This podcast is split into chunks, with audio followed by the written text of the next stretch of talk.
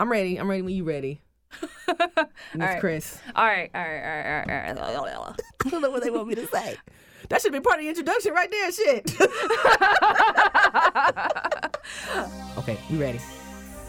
What's happening? I'm writer, researcher, and professor Dr. Regina Bradley I'm music journalist Christina Lee, from WABE and PRX. This is bottom of the map, taking hip hop conversation in a new direction.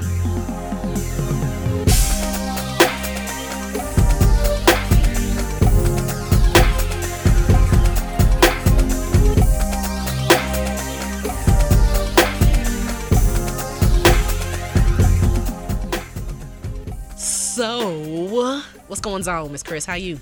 I'm good. I'm excited for what we're going to talk about trap music.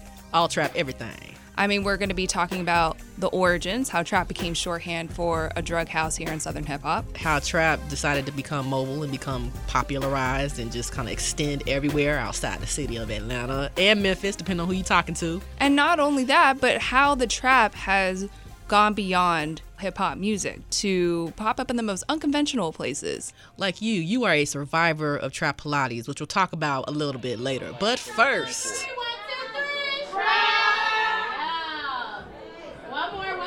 Okay, so this is the Trap Music Museum out of Atlanta, Georgia. This was opened last year to honor the 15 year anniversary of T.I.'s own trap music.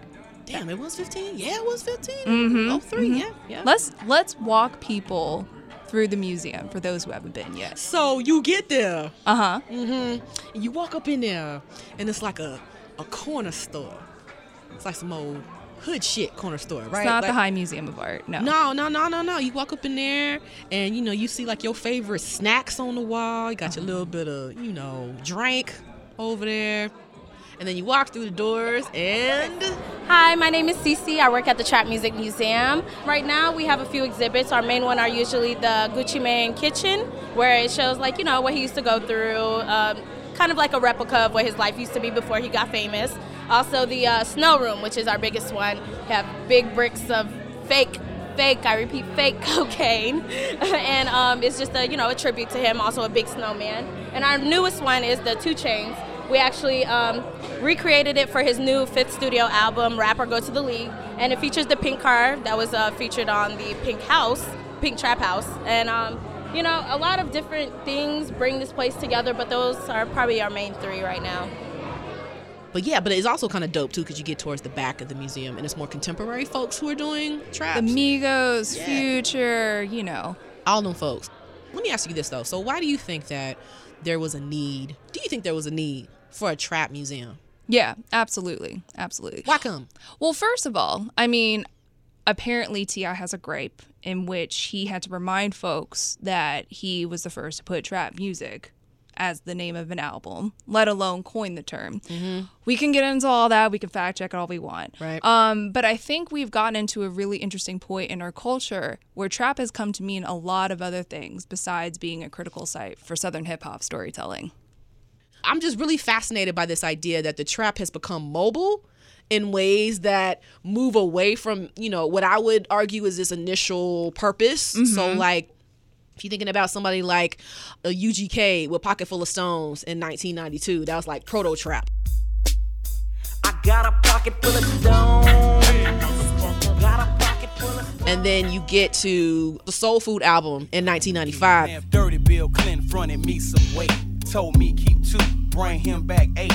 And I only brought him five and stuck his ass for three. Do you think that clamp of the sickest goons on me?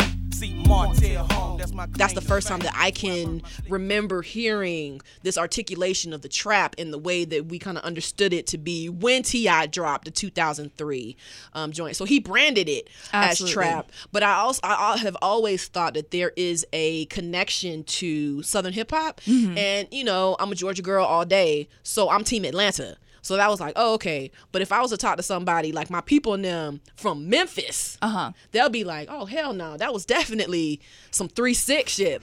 Dip, dipping on some dip, dipping on some scissor. Dip, dipping on some dip. People always asking me, Mr. Three Six hot on that, rolling on them X pills, stuttering, pop up powder packs. What what what a It's interesting how even in Southern hip hop, trap is articulated in these really different ways, but nothing compared to like how it's become mainstream in such a way that completely negates what it was doing earlier. Yeah, absolutely. I mean, trap has evolved to EDM. It's evolved to Katy Perry. I mean, on the way over here, I was listening to Ariana Grande's "Thank You Next," mm-hmm, mm-hmm. which, if you listen to the whole entire thing, has the same sort of 808s and percussion fills that have come to inform trap as a production style.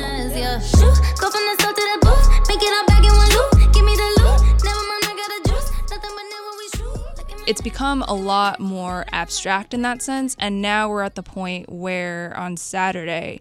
I went to my first trap Pilates class. barely survived. I barely survived.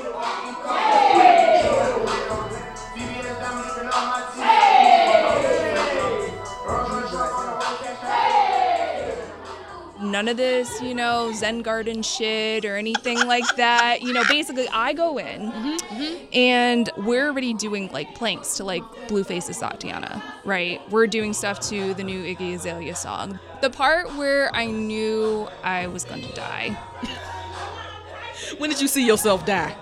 was when we started doing sumo squats to Bitch I Might Be by Gucci Mane. Wow. And I could barely keep up. So the instructor's like, hey, hey, hey. And she's trying to get us to yell at the same time. And meanwhile, I'm just like, I'm trying to die. So basically, she was like, "Is you squatting, bitch? I might be." Is you rolling? Is you rolling? Bitch, I might be. Bitch, I might be. Bitch, I might be.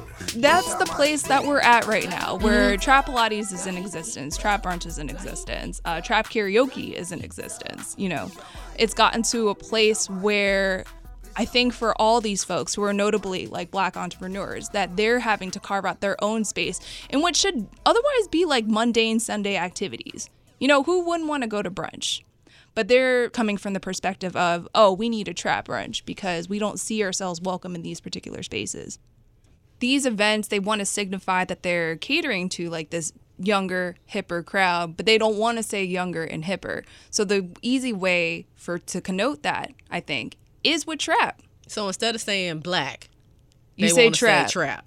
exactly But see, here's the thing though, right? So like the thing that's interesting with me about that is is that the folks who are actually in this culture, the folks who actually live this life mm-hmm. are not being invited to trap brunch or trap mm. karaoke, right? It's like it becomes a trend in such a way that it becomes problematic because yeah, it might be hip and fun and, and you know, connotates a particular sort of experience, but it also erases the actual very real realities of folks who are living in these spaces who are being overlooked in favor of of this trend. Like i think that's the the challenge is that yeah you can have a trap brunch but i mean like you know who specifically are you catering to? And mm-hmm. usually the folks that you are catering to are middle upper class college educated folks. And I think that we need to kind of complicate, not necessarily bring folks back to the trap, like actually have a real ass brunch and like a bando. Like, you know, you don't want roaches crawling over your eggs benedict. You know what I'm saying?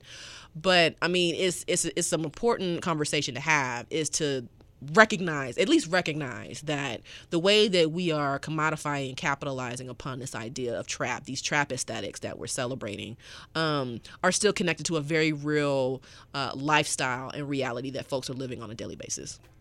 And you know honestly we could be a little bit more creative with our marketing should we choose to. Right. Everything ain't got to be trap folks.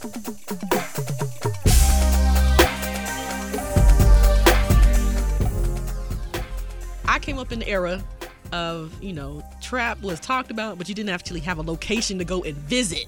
Like 2 Chainz' trap house. let's talk about tra- you've been there right Yeah.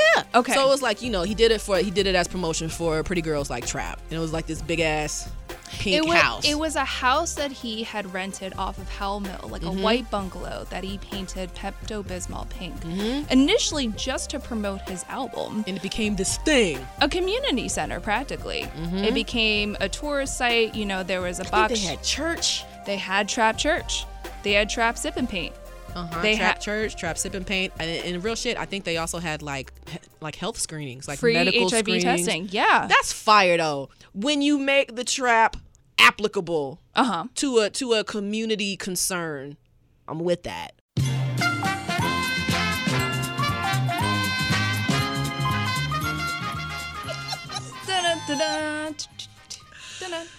It's like the price is right. Christina Lee, come on down to play this next round of things that don't fit in the trap, according to Dr. Bradley. Are you ready, Christina? I'm ready. All right. Let's Your make some first money. question. Which one of these three things does not fit into the trap? Okay. Bando, Okay. baking soda, Okay. Katy Perry. Oh, this is where the trap pures came out. Mm-hmm. Trap pures jumped out today. Yeah, she I- came out swinging. You hear me? I know what you want me to say.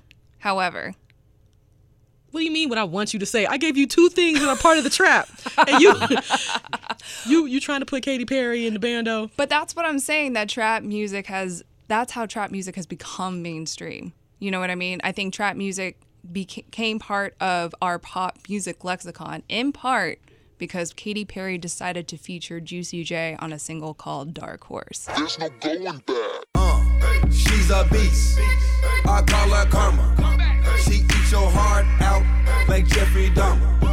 Be careful, try not to lead her on. Shorty heart is on steroids, cause her love is so strong. I wish you could see my face, America.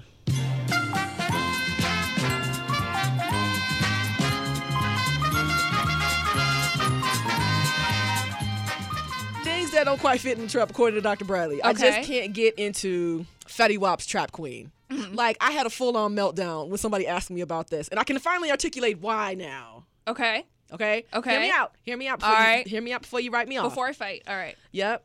Because I'm not suggesting that love doesn't exist in the trap because, you know, you got the brotherly love, you know what I'm saying? Super producer Floyd say like babies are being born in the trap. Babies ain't coming through storks. You know what I'm saying? Bullet hole storks. You know what I mean?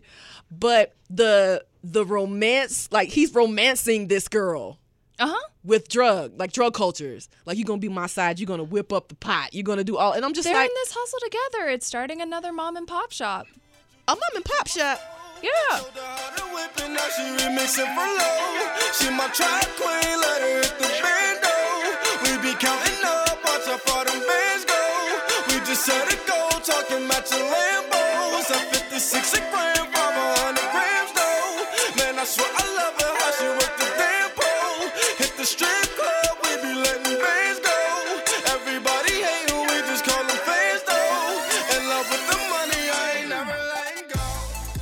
I just can't get with that. I just can't get with the with this idea of let me pitch the woo. Let me pitch the woo to you using the trap. But these songs that you, the trap purist, do not like, whether that is a dark horse or whether there's a trap queen, I really think that those songs are the inflection point by which like trap Okay. music culture has become corner. mainstream. Because I really can't imagine another time where somebody like a Fetty Wap would join Taylor Swift on stage during the 1989 World Tour, to where both of them are singing Trap Queen, right?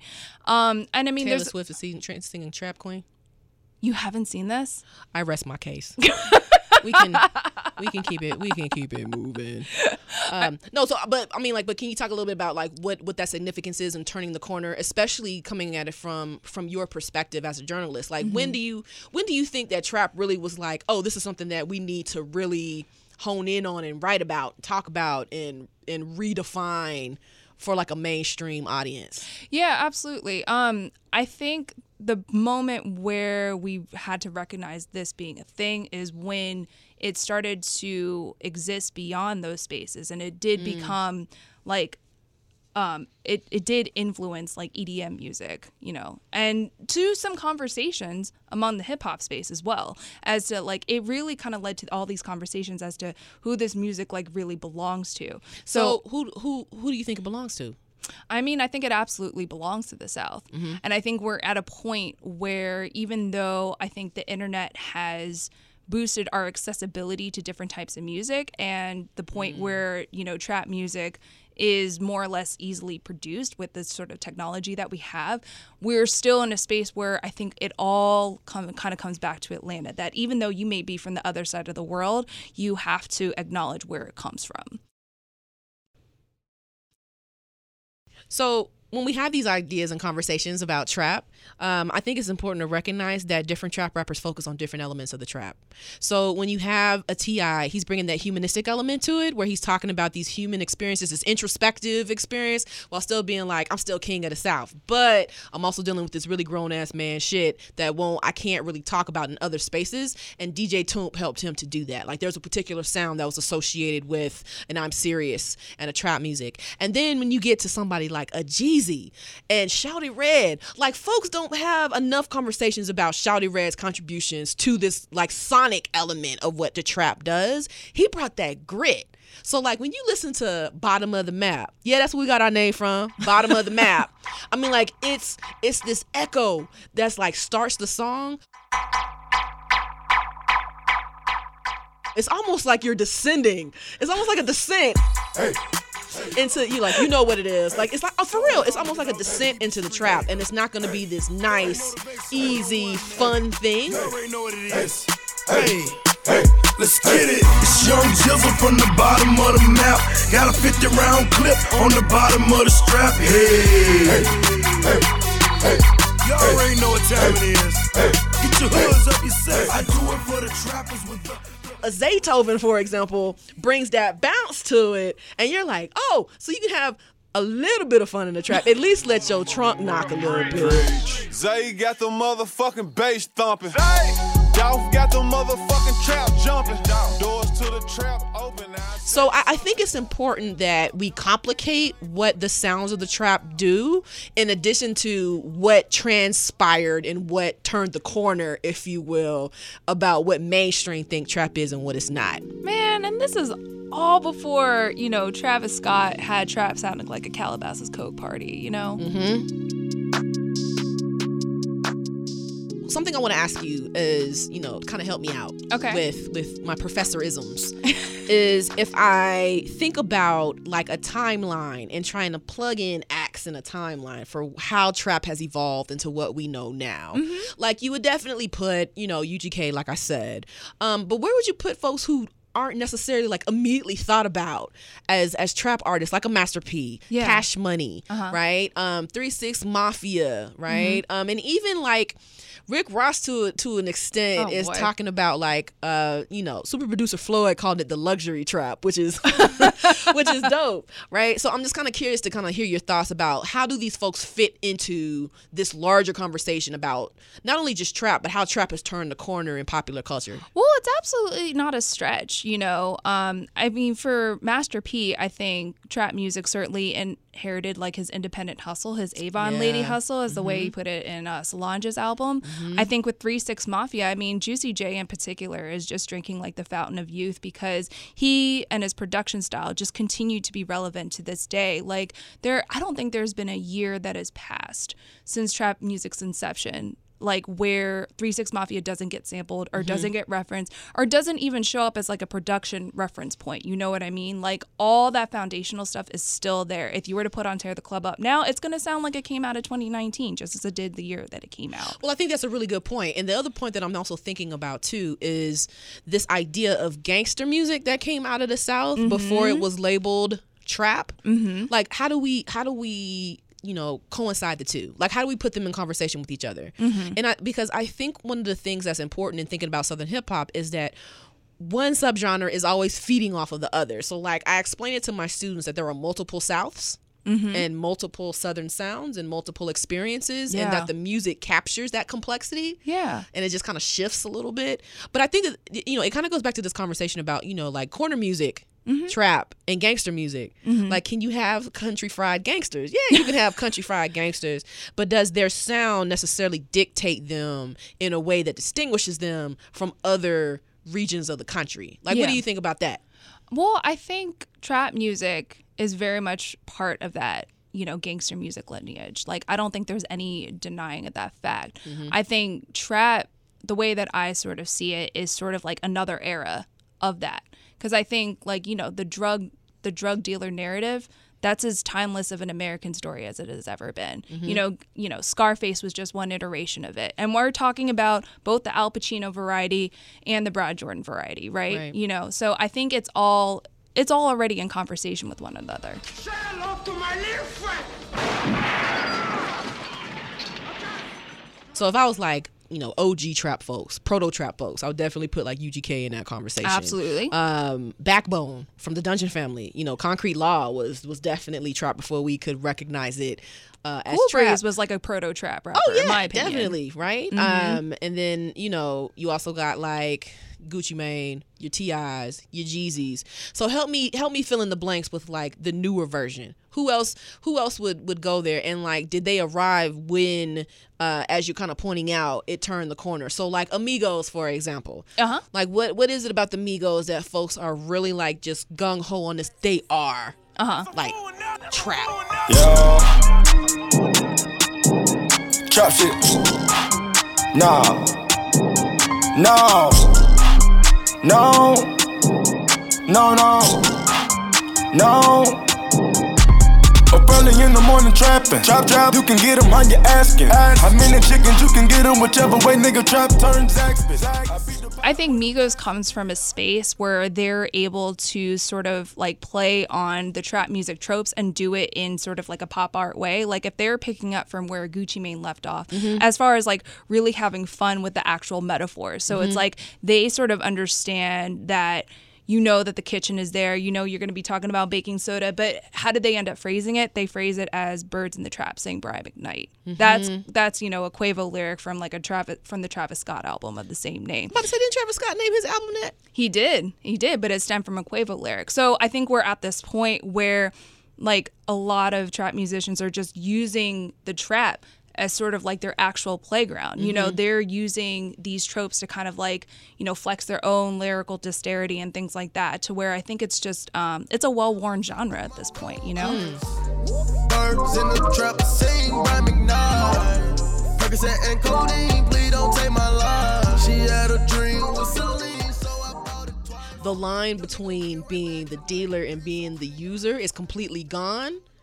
We have to address that, right? So it's like when we think about a trap music, a thug motivation 101, what happens when the thug starts to use his own shit? Like he starts to use his own supply and becomes a user and, and a dealer. So I mean like you have to put in conversations, Chris, like Travis Scott.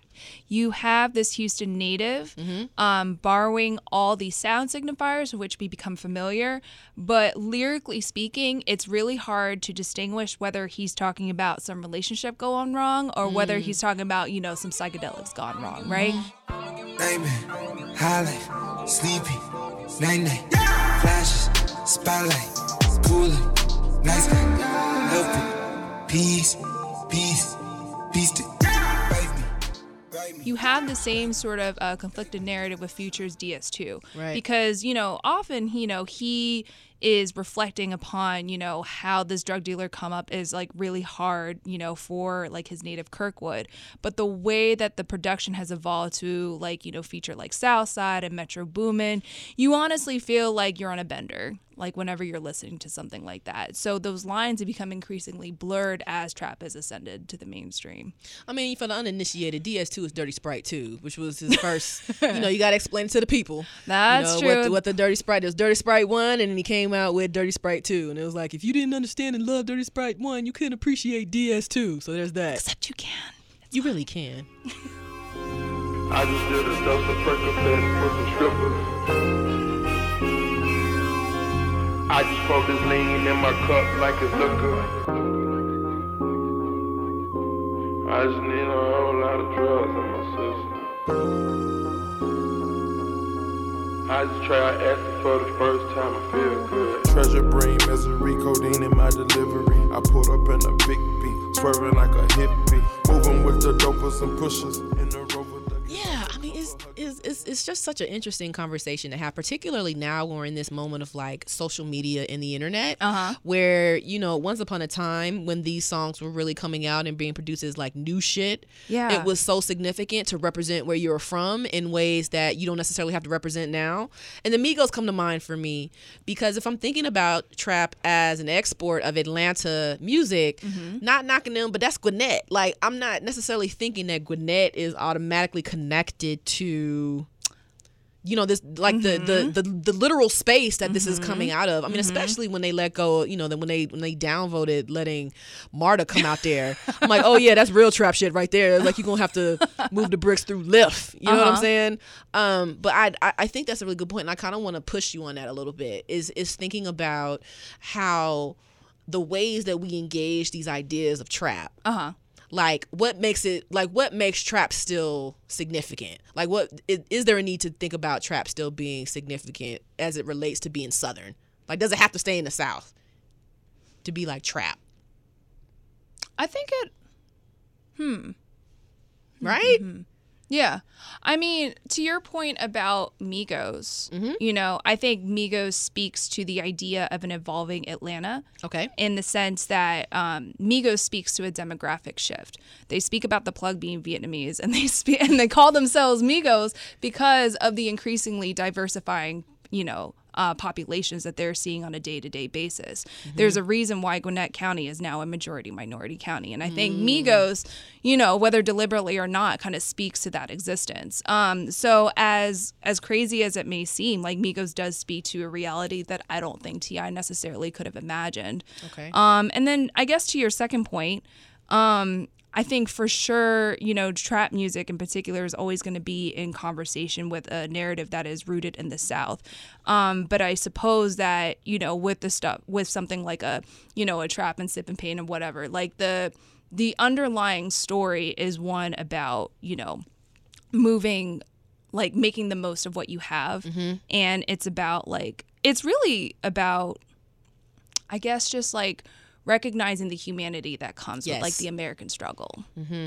and how that american struggle looks based on region like i know folks don't Mhm. want to have that conversation but the american dream for southerners is different than the Mhm. rest of the world on the one hand we're still battling our demons from the past like Yeah. we're still trying to figure out what our next moves are and one of the things that stands out to me about you know kind of like those origin points of trap is that it does show this show the humanity especially if you're listening to a tip or a Jeezy. They show you that humanity of these folks who are living this on a daily basis. Like this isn't just a, a drive-by type of Yeah. experience. This is Mhm. like, how do I sustain myself? Not only myself, but those my around me, my boys, my people, my dudes.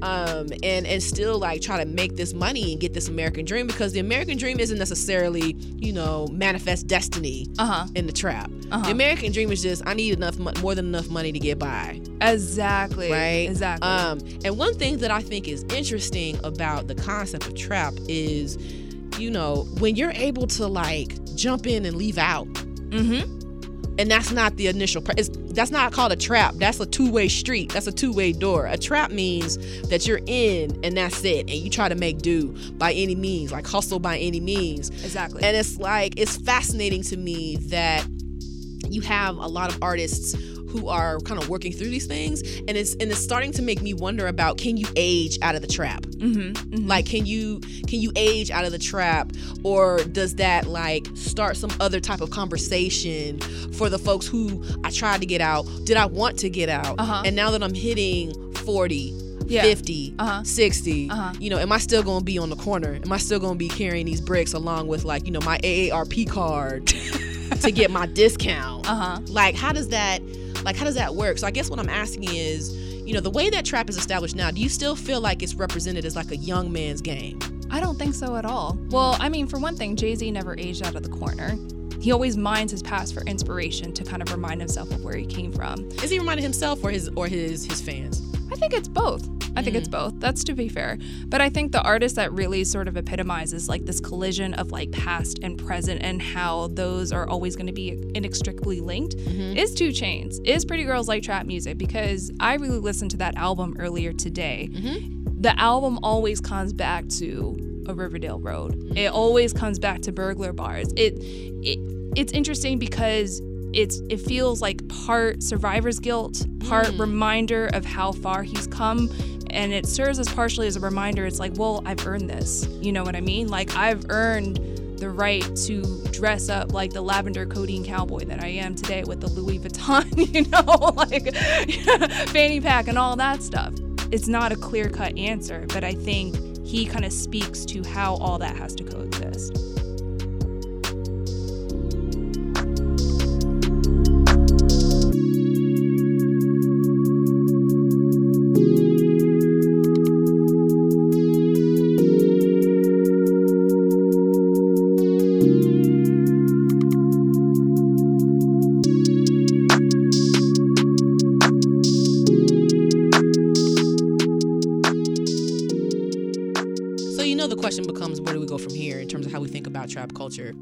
If the trap has gone, you know, mobile and global, right?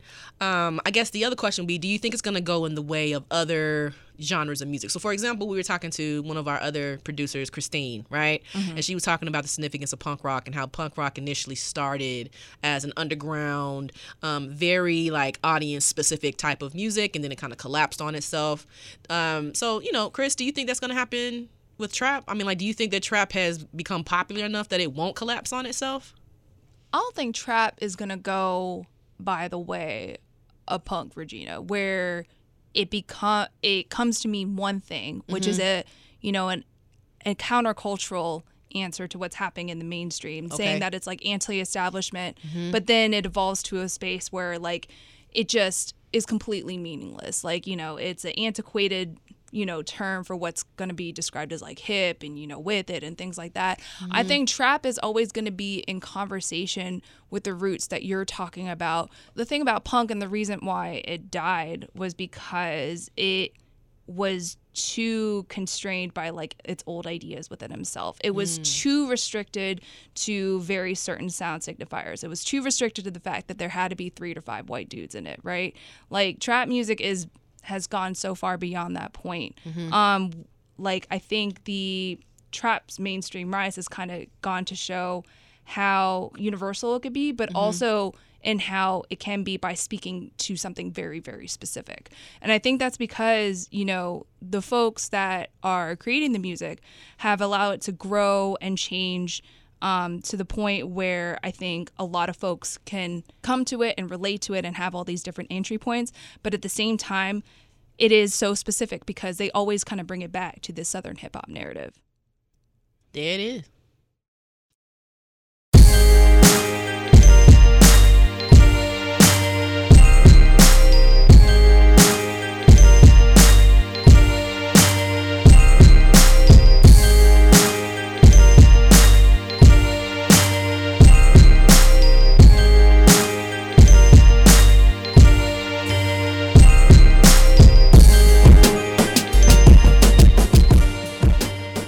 Thank you for listening to Bottom of the Map, brought to you by WABE and PRX. If you're listening on Apple Podcasts, please leave a review. It'll help more people find this show. Follow Bottom of the Map on your social media platforms at BOTM Pod. Again, that's BOTM Pod. Follow, subscribe, connect. Holla.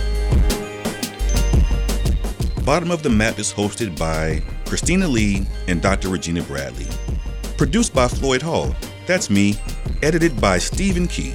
Our executive producers are Jeanne Barry and Christine Dempsey. Ayana Taylor is our project manager. Our theme music is produced by Smith and Cash. Special thanks to Mike Johns and Lois O.G. Reitzes. This program is made possible, in part, by the Corporation for Public Broadcasting, a private corporation funded by the American people.